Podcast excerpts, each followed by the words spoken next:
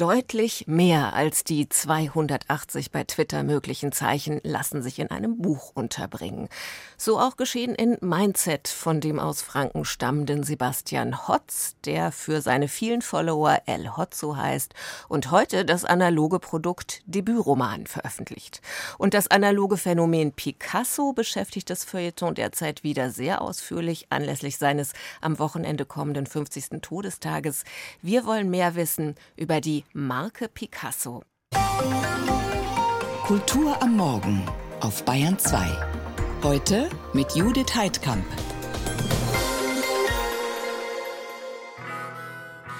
Nominierungen gab es viele, die vielen Preise kommen vielleicht noch für den Kanadier Braden Lamb. Hier ist er. I woke up the next morning feeling foggy in the head. Saw the note you left was a long message thread. You said a bridge is where I should end it all. Forget this mess. Throw myself into the waters just for pissing off your ex.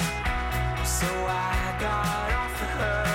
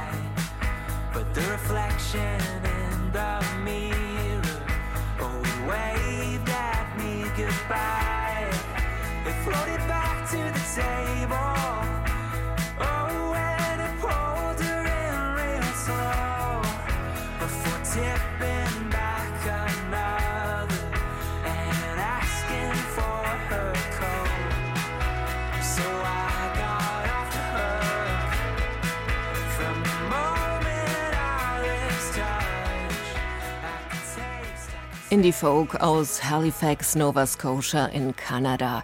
Der Musiker Braden Lamb war das Strange Paradise, so heißt sein neues Mini-Album, von dem auch dieser Titel stammt. Zitat. Das Geheimnis für einen erfolgreichen Twitter-Account ist, absolut süchtig nach Anerkennung Fremder im Internet zu sein. Sagt einer, der es wissen muss, der Franke Sebastian Hotz, besser bekannt als El Hotzo, über eine Million Follower bei Instagram. Seine zahlreichen Insta- und Twitter-Posts setzt er am liebsten im Supermarkt ab, während die Leute sich beschweren, dass er so viel in sein Handy guckt. Aber jetzt hat El Hotzo einen Ausflug in eine ganz traditionell analoge Technik gemacht und ein Buch geschrieben. Vom Internetphänomen zum Buchautor titeln gleich mehrere Zeitungen geradezu hoffnungsvoll. Sollte das die neue Richtung sein? Christoph Schäffer über El Hotzos Roman Mindset. Beginnen wir mit dem Mindset von Schafen und Wölfen. Was unterscheidet den Wolf vom Schaf? Der Wolf ist Jäger und das Schaf ist Gejagter, weil ihr Mindset ihnen das vorschreibt. Es gibt keinen biologischen Grund dafür, dass sich Schafe nicht umdrehen und anfangen, die Wölfe zu jagen. Das einzige Tier, das die Macht hat, vom Schaf zum Wolf zu werden, ist der Mensch. Jeder kann es schaffen, vom Verlierer zum Gewinnertypen. Diese krude Philosophie vom richtigen Mindset ist das Thema im neuen Roman von Sebastian Hotz.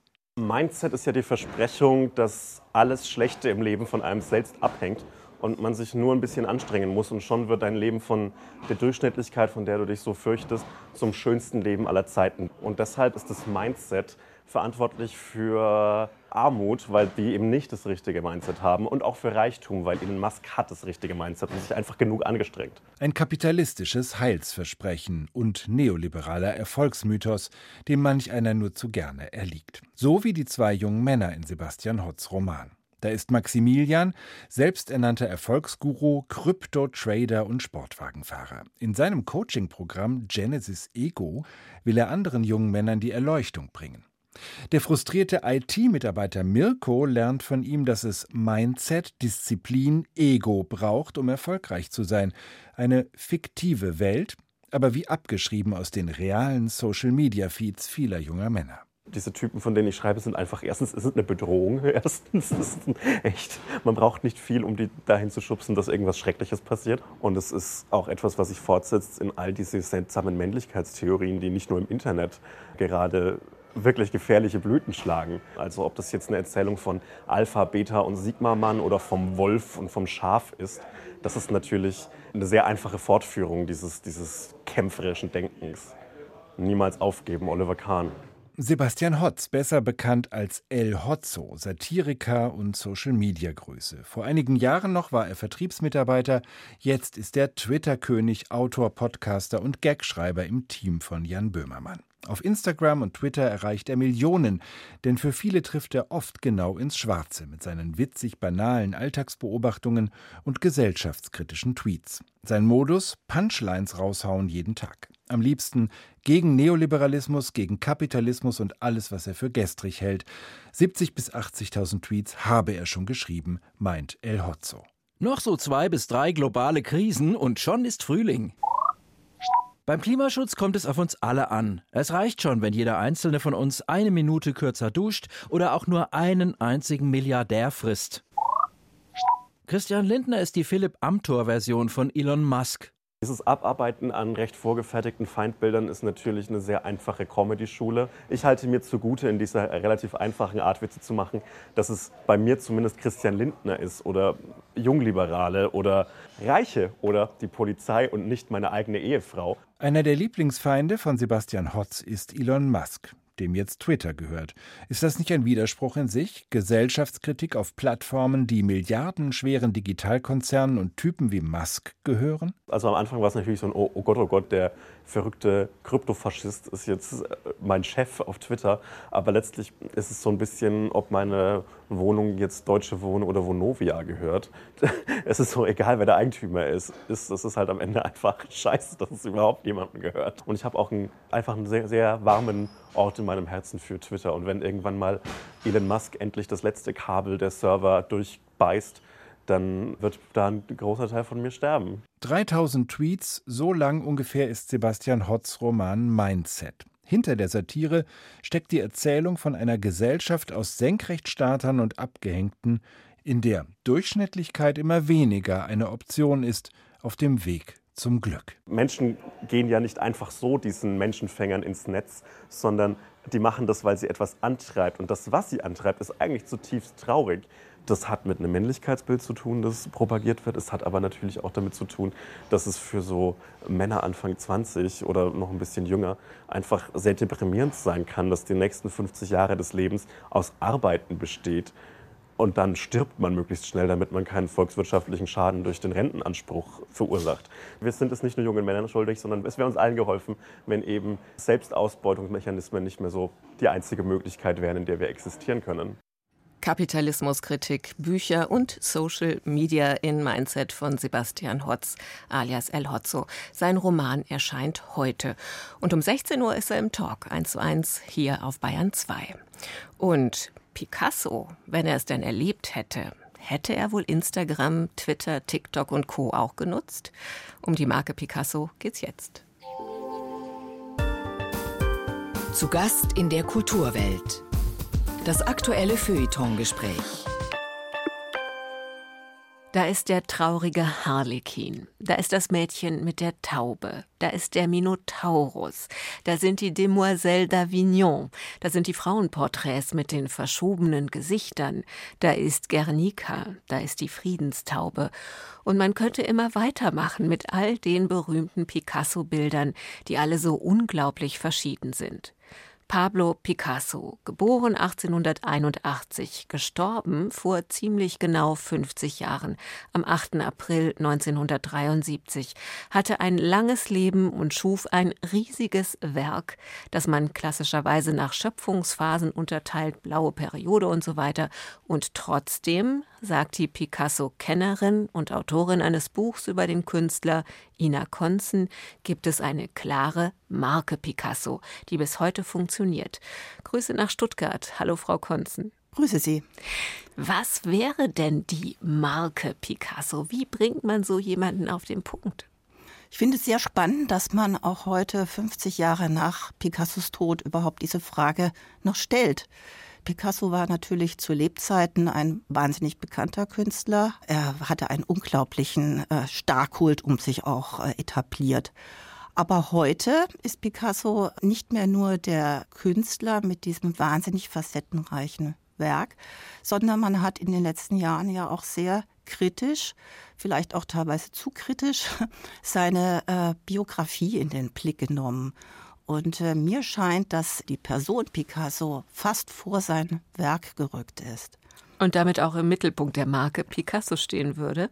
Absolut, wobei er da selber auch nicht ganz unschuldig dran war. Also ich konnte ja sozusagen aufzeigen, dass er schon mit 19 Jahren ein Bild gemalt hat, Jo Picasso, ich Picasso, und sich mit seiner Kamera mit Selbstauslöser porträtiert hat vor seinen Werken.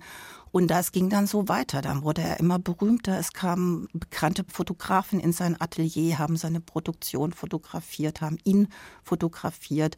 Das hat er immer unterstützt. Und immer dieser Blick in die Kamera mit seinen intensiven Augen. Sie zitieren ihn auch damit, dass seine Bilder Seiten seines Tagebuchs seien und dass ihm das sehr wichtig war. Warum war das so? Er hat das nicht so sehr verstanden, dass man jetzt festhält, was er so in jedem Moment seines Lebens tut, sondern es ging immer darum, den schöpferischen Menschen Picasso ins Zentrum zu stellen. War das der Grund, warum er sich ja häufig hat filmen lassen während dieses Schaffensprozesses, sich quasi von allen hat über die Schulter schauen lassen, während er malte? Ja, das ist genau eben der Ansatz, dass er den schöpferischen Prozess, die künstlerische Arbeit bezeugt haben wollte. Er wollte zeigen, innerhalb meines Schaffensprozesses bin ich so wahnsinnig fruchtbar und stark, dass man mich dabei beobachten kann. In dem berühmten Film von Henri-Georges Clouseau sagte er dann auch, als er gefragt wird, ob er jetzt aufhören möchte, nein, ich will nicht aufhören, ich kann das die ganze Nacht so machen. Und Sie haben gerade auch seine intensiven Blicke erwähnt und seine ganz persönliche Optik, die hatte ja irgendwie auch Markenpotenzial, oder? Also zumindest der späte Picasso an der Côte d'Azur mit seinem kahlen Kopf und den Ringelshirts. Interessant, Picasso war ja jetzt kein Adonis, um das mal so zu sagen. Er war extrem klein, nur etwas über 1,60 groß, hat sich aber immer sehr gern in Pose gesetzt. Also gerade wenn Sie die Côte d'Azur ansprechen, ja unglaublich oft mit nacktem Oberkörper. Auch ein kleiner, aber kräftiger Mann und von unglaublicher Vitalität. Und diese Vitalität, auch diese körperliche Vitalität, die hat er sehr gerne auch inszeniert. Hätten Sie eine These, wie er heute mit Social Media umgehen würde? Ja, ich glaube, Picasso wäre heute der unangefochtene Instagram-Star mit einer unglaublichen Menge von Followern. Denn er hat ja schon damals eigentlich alle Medien genutzt, nicht? Also äh, seine ganze Entourage, die also in sein Atelier kam, das wurde einmal verglichen mit dem Hof Ludwigs des 14. so ungefähr, weil er eben auch verstanden hat, ein großes Netzwerk um sich zu spinnen. Es gibt dort in diesem Netzwerk die berühmtesten intellektuellen Schriftsteller, Künstler seiner Zeit, die eigentlich alle, wenn sie über ihn dann auch schrieben, ihm huldigten. Und das ist ja auch das Interessante, dass er auf diese Art und Weise die Rezeption seines Werkes steuern konnte. Und wenn da mal jemand ausscherte, wie Françoise Gillot, die ihn ja verlassen hat. Die einzige? Die einzige. Sie zeigt eben auch den launischen, den despotischen Picasso, der also seine Umgebung teilweise wirklich drangsaliert hat. Und wie reagiert er dann? Und er hat eben dann versucht, dieses Buch zu verhindern, weil er eben äh, nicht wollte, dass er die Kontrolle verliert über die Art und Weise, wie über ihn geschrieben wird. Welche Rolle spielte denn sein politisches Engagement für die Marke Picasso? Zum Beispiel in Sachen spanischer Bürgerkrieg? Picasso war Spanier und er hat sich sehr, sehr betroffen gefühlt über die Vorgänge in Spanien. Vor allen Dingen, als dann die baskische Stadt Guernica bombardiert wurde von italienischen und deutschen Bombern. Da wurde sein politisches Engagement sehr dezidiert und in der Nachkriegszeit, zu Zeiten des Kalten Krieges, war er eben ein sehr engagierter, auch Friedensaktivist, um das mal so zu sagen. Das hat eine sehr große Rolle gespielt für die Rezeption. Picasso war ja während der Besatzungszeit in Paris geblieben. Das hat man ihm dann sehr hoch angerechnet. Es wurde aber auch von ihm und der Presse und seinen Anhängern auch gepusht, dass er eben quasi so eine Art Widerstandskämpfer gewesen sei, was so in der Form nicht stimmt. Also viele gute Connections, viel Einfluss auf die eigene Darstellung in den Medien, viele bereitwillige Huldigungen von Freunden, Freundinnen haben Sie gerade erwähnt. Diese große Verehrung für das Mysterium Picasso, für das Genie Picasso, für den wichtigsten Künstler des 20. Jahrhunderts, wie er von manchen genannt wurde. Ändert sich das eigentlich gerade? Also es wird ja zum Beispiel sehr stark inzwischen thematisiert, wie ausbeuterisch und einfach unglaublich fies Picasso mit seinen Partnerinnen umgegangen ist. Sehen wir ihn neu? Ja, das ist ja allgemein eine Tendenz, die ja jetzt nicht nur Picasso betrifft, sondern auch viele andere Künstler bis hin zu Michael Jackson, dass man einen moralischen Blick auf das Leben dieser besonderen Menschen wirft und dabei feststellt, dass sie in vielerlei Hinsicht vielleicht nicht so besonders waren im positiven Sinne, um es mal so zu sagen. Picasso hat in seinem Leben mehrere relativ feste Beziehungen gehabt zu Frauen, hat aber diese Frauen auch fast kannibalisch behandelt über seine Kunst. Und das lernt man jetzt nach und nach, auch indem man die Frauen als Subjekte entdeckt, ihre Biografien äh, untersucht. Und da hat sich doch der Blick auf Picasso sehr geändert in der letzten Zeit. Sie haben am Anfang gesagt, wie viele bedeutende Werke er geschafft hat. Man schätzt, es sind an die 50.000 Arbeiten, die von ihm existieren. Und das ist ein überzeitliches Werk. Das ist ein Werk, was immer bestehen bleibt. Und dann gibt es natürlich den Menschen Picasso, den man in seinem Werk gespiegelt sieht. Aber das ist meiner Ansicht nach eine Facette, die man unter vielen anderen im Blick haben muss. Das sagt Ina Konzen. Bis 2021 war sie Hauptkonservatorin für die klassische Moderne an der Staatsgalerie Stuttgart und sie hat gerade in der Reihe CH Beck Wissen eine Einführung in Pablo Picassos Werk und Leben veröffentlicht. Vielen Dank Ihnen. Sehr gerne. It's a busy day, not for me to go and pull you away. Just a minute to talk. Don't say it's too late. Wish we could go back to 1998 and rewrite all the ways that I said your name. Hmm. But the sun still sets and our chapter ends.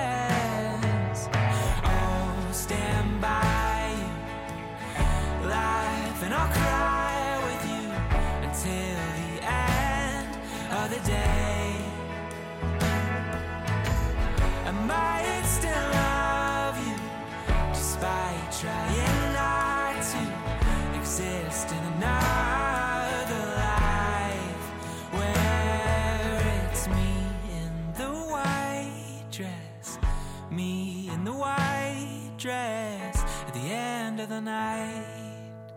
Now we're ushered out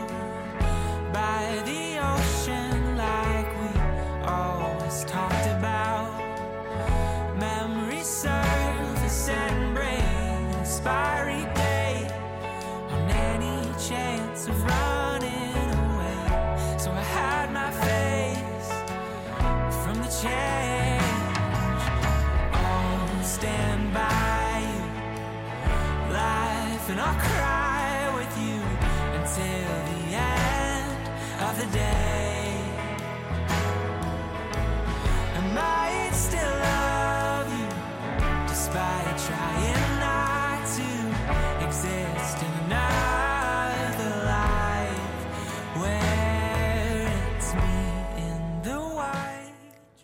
White dress. Von Braden Lamb, der auf Strange Paradise das Verliebtsein in allen Stadien besingt, den leichten und mühelosen am Anfang, den, wo Hartnäckigkeit und Kampf gefragt sind und den, wo man akzeptieren muss, wie es ist.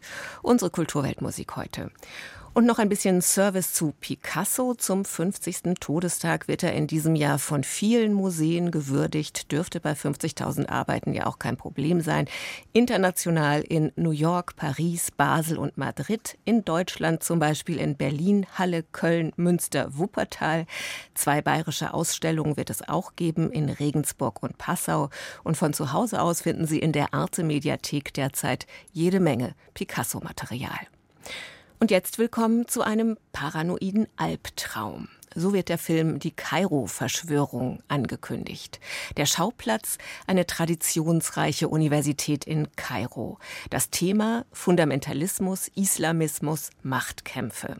Ein Setting, das ungewöhnliche Einblicke verspricht, einerseits, andererseits natürlich auch Platz für jede Menge Stereotype bieten könnte.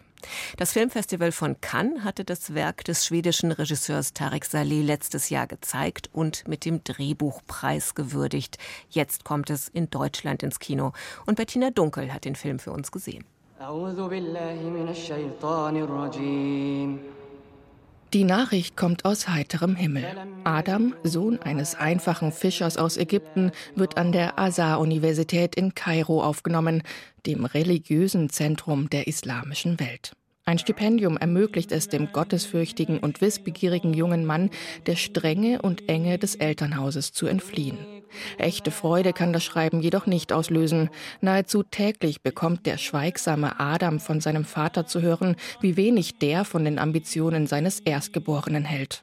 Doch zu Adams großer Überraschung lässt der Vater ihn ziehen. Dem Willen Allahs will er sich nicht widersetzen. Ein Traum scheint in Erfüllung zu gehen. Tatsächlich aber ist es der Beginn eines Albtraums. Kaum in Kairo angekommen, gerät Adam in politische Ränkespiele. Der Großimam, der vielleicht wichtigste Würdenträger im sunnitischen Islam, ist verstorben. Die drei potenziellen Nachfolger unterrichten an der Azhar-Universität. Als zwangsrekrutierter Spitzel der Staatssicherheit soll Adam die Wahl manipulieren und dafür sorgen, dass der Wunschkandidat des Präsidenten das Amt erlangt. Denn der Großimam wird auf Lebenszeit gewählt und hat mehr Einfluss auf den politischen Alltag, als den Machthabern lieb ist. Der Präsident wünscht, dass es Beblawi wird. Seine Ansichten decken sich mit denen des Präsidenten. Sorgen Sie dafür, dass er gewählt wird. Mit Die Kairo-Verschwörung widmet sich Regisseur Tarek Saleh erneut einer so komplexen wie brisanten Geschichte über Machtmissbrauch in Ägypten, dem Geburtsland seines Vaters. Schon mit seinem letzten Film, der preisgekrönten Nile Hilton-Affäre, hatte der schwedische Filmemacher Aufsehen erregt. Der Thriller über Polizeikorruption in Kairo wurde von Regierungsbehörden verboten. Drei Tage vor Produktionsbeginn musste das Filmteam das Land verlassen und in Marokko drehen. Seitdem ist Saleh eine persona non grata in Ägypten. Bei Einreise droht ihm Gefängnis. Seinen neuen Film musste er deswegen in der Türkei drehen.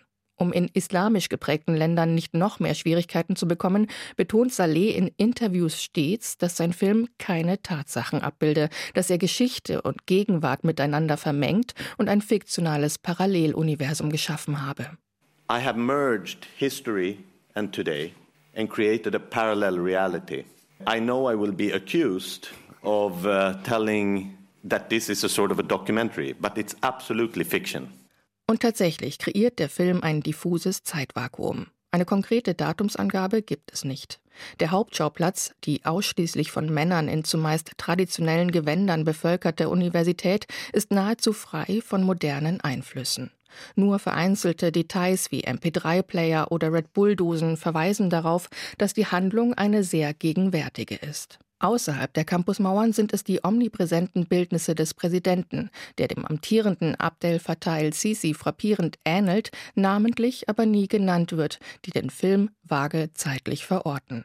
Gottgleich blickt er von Plakaten und Bürowänden auf sein Volk und lenkt mit seinem Staatsapparat schweigend das Leben von Millionen Menschen.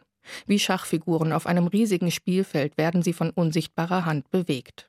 Ob auf den Straßen oder der Universität, ob umgeben von realen oder imaginären und das Denken bestimmenden Mauern, im Endeffekt, so Saleh, sei die Kairo-Verschwörung ein Gefängnisfilm über eine eingesperrte und toxische Gesellschaft. It's a prison movie, right? What happens when you lock in men in a place? It becomes toxic.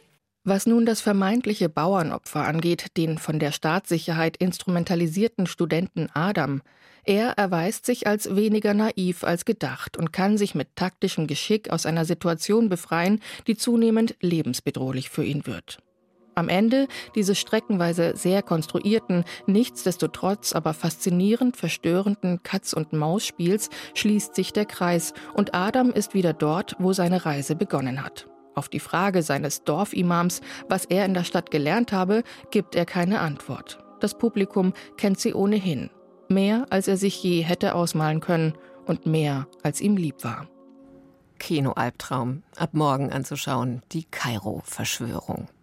Und von den Kinohelden muss ich jetzt die Brücke zu den Alltagshelden finden, von deren verschiedenen Ausprägungen und Vorkommen in der folgenden Glosse von Knut Kortzen aber schon ausführlich die Rede ist, sodass mir in dieser Hinsicht wenig Platz bleibt. Ich greife also zum digitalen Zettelkasten und zitiere Romain Roland. Ein Held ist einer, der tut, was er kann. Die anderen tun es nicht. Wenn es nicht gerade um den Maulhelden geht, genießt der Held einen guten Ruf. Dem kann auch das vor langem schon ausgerufene postheroische Zeitalter nichts anhaben, das uns weismachen möchte, die Helden hätten ihre größte Zeit hinter sich. Warum sonst sollte sich ein Münchner Restaurant Heldenspeisen nennen? Es ist, als hätte der Soziologe Niklas Luhmann nie gefragt, ob die Helden nicht vielleicht von vornherein nur zur Entmutigung der Alltagsmenschen geschaffen worden sind. Nein, trotz der schon oftmals ausgerufenen Heldendämmerung vergeht kaum ein Tag, an dem nicht ein neuer Held die Bühne betritt. In Graz spazierte ich neulich an einem Laden für elektrische Tretroller vorbei, also für jene Trottinette, die die Pariser aus ihrem Stadtbild verbannen möchten. Dieses Geschäft hieß Trittbretthelden was den bisher schlecht beleumundeten Trittbrettfahrer auf wundersame Weise im Heldenglanz neu erstrahlen lässt. Der Held erfährt so nicht nur eine Art Verwandlung, ja Verzwergung, im übertragenen wie tatsächlichen Sinne. Ein Augsburger Fachhandel für Kindersitze und Babytragen, Wippen und Wiegen heißt schließlich nicht umsonst Helden tragen. Wenn selbst die Kleinsten kaum auf der Welt schon Helden sind, dann weiß man immerhin, dass es keiner übermenschlichen Anstrengungen mehr bedarf, um als Heros tituliert zu werden. Manchmal reicht schon das Erstellen einer Anzeige. Nachdem bereits 2020 eine App gegen Hassrede und Hetze im Netz um Beiträger warb mit der Bitte doch, Zitat, Meldeheldin zu werden, hat nun die Umweltschutzorganisation Greenpeace den Faden aufgenommen. Jetzt Meldeheldin werden. Diese Aufforderung steht auf einem Online-Portal, auf dem Verstöße gegen die Mehrwegangebotspflicht zu melden sind. In der Gastronomie, etwa bei Lieferdiensten wie Delivery Hero. Man ist also neuerdings ein Held, wenn man jenen radfahrenden Pedalhelden denunziert, der in seiner Essensbox keine Alternative zu Plastik-Wegwerfverpackungen bereithält, wie es seit diesem Jahr gesetzlich vorgeschrieben ist eine seltsame Begriffsverkehrung, ja Verklärung eines so gar nicht heldenhaften Verhaltens. Wäre dies nicht der Name einer ehrenwerten freien Theatergruppe in München, würde ich jetzt sagen, was für ein Heldentheater. Zum Greenpeace-Aufruf Jetzt Meldeheldin werden. Knut Kortzen über Heldendämmerung. Und am Ende dieser Kulturwelt melde ich mich ab. Judith Heidkamp sagt Servus und danke fürs Zuhören.